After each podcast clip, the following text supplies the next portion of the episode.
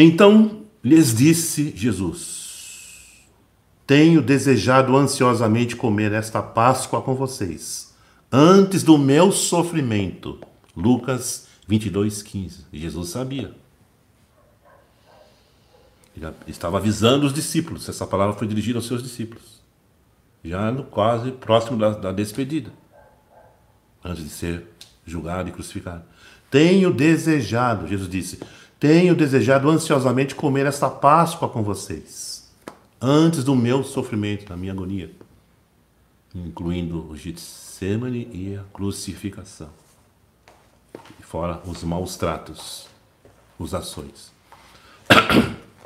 Então vamos para a parte final aqui da nossa meditação. E eu fiz uma perguntinha: como vencer a ansiedade? E eu não queria que esse fosse o título, Como Vencer a Ansiedade, porque parece que é uma coisa que eu vou conseguir. Eu vim, eu fiz, eu venci. Você não consegue nada sem você. Então eu preferi, eu optei por colocar o nome Vitória sobre Ansiedade, porque a vitória não é sua, é de quem venceu por você.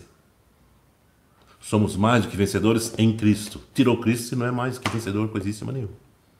Posso todas as coisas naquele que me fortalece. Naquele que me fortalece, eu posso todas as coisas. Se ele não me fortalece, eu não posso nada. A alegria do Senhor é minha força. Tirou a alegria do Senhor, eu não tenho força. A minha graça te basta. Meu poder se aperfeiçoa na fraqueza.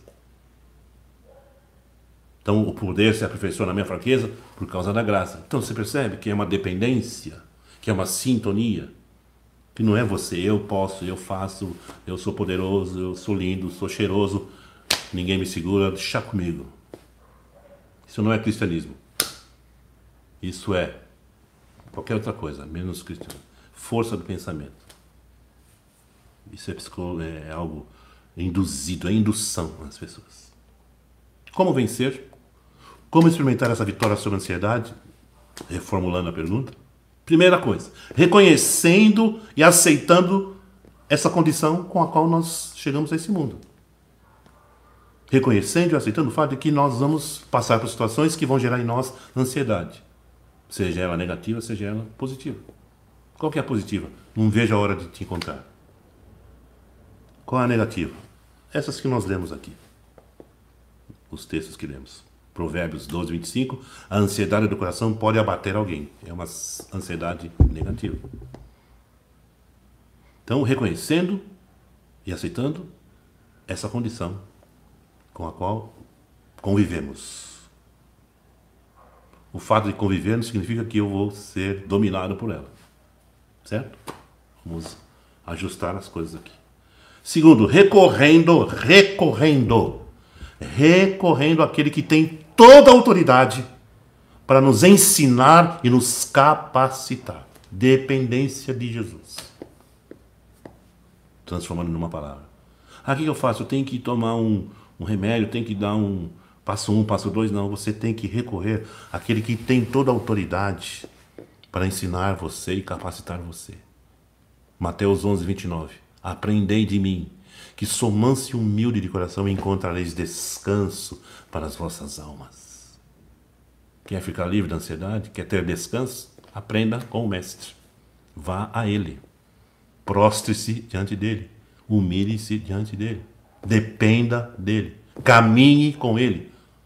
Conheça-o todos os dias. Ouça a voz dele. As minhas ovelhas ouvem minha voz.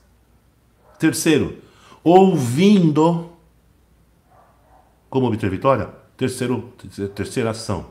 Terceiro princípio. Ouvindo e pondo em prática os conselhos de Jesus. Que conselhos são esses?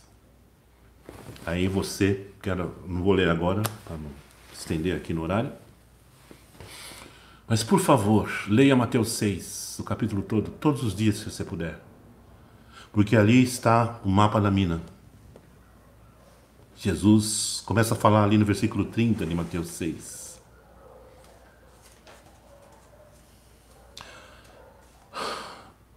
Se Deus veste assim a erva do campo, que hoje existe e amanhã é lançada no fogo, quanto mais a vós outros homens de pouca fé. Olhai para as aves dos céus, aos conselhos, conselho.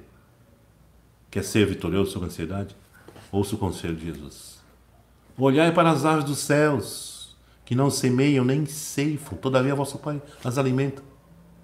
Olhai para o lírio dos campos, conselho de Jesus.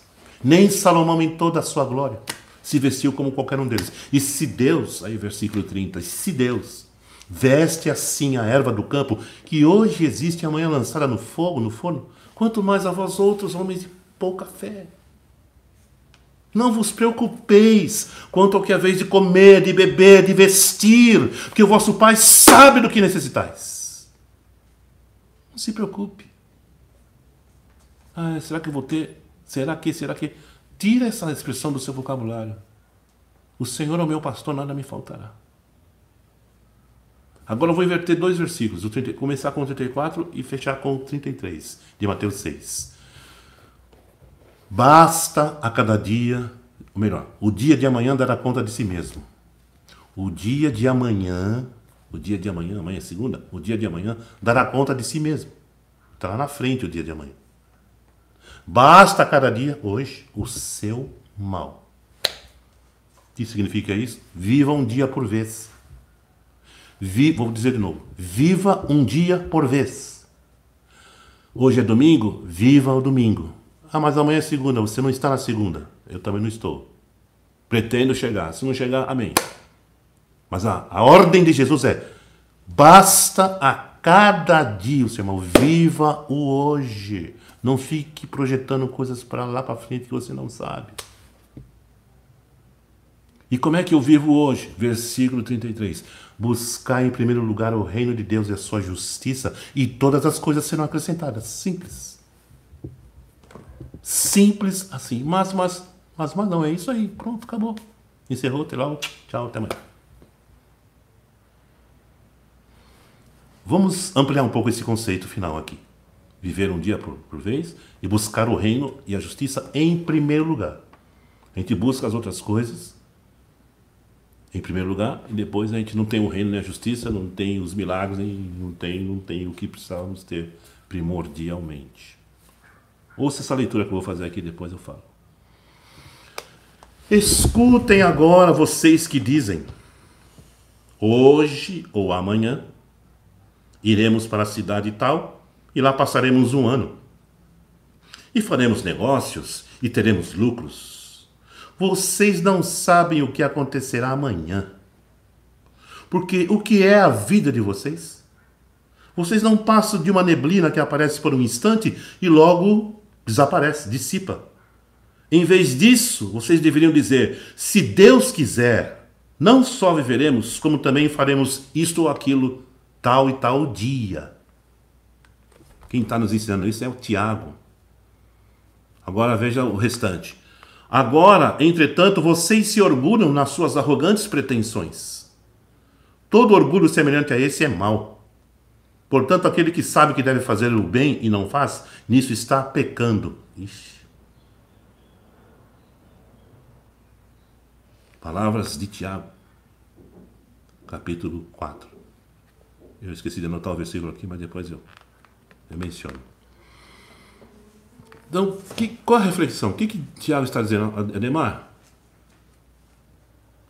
Em vez de você ficar dizendo hoje, amanhã, iremos, faremos, viajaremos, vamos gravar um CD daqui, tal e tal dia, tem agenda não sei aonde, em junho, em vez de você ficar falando isso, Ademar, é, você não sabe o que vai acontecer amanhã. Por que, que é a sua vida, Ademar? Sua vida é como uma neblina um vapor de fumaça que por um momento aparece e logo desaparece. Ela se dissipa. Em vez de você fazer planos, Ademar, faz assim. Se o Senhor quiser, em junho eu vou estar em tal e tal agenda. Se o Senhor permitir. Porque eu não tenho controle sobre a minha vida. Sobre amanhã eu não tenho. Se você tem, me ensina o truque aí. E o que é pior, isso é pecado. Legal, né? Ah, mas pecado não é matar, roubar? É, é fazer planos sem consultar, sem depender de Deus. É, eu vou ler de novo. Agora, entretanto, vocês se orgulham nas suas arrogantes pretensões, todo orgulho semelhante a esse, a esse é mau. Portanto, aquele que sabe que deve fazer o bem, então eu já sei que eu tenho que fazer, e não faz, peca.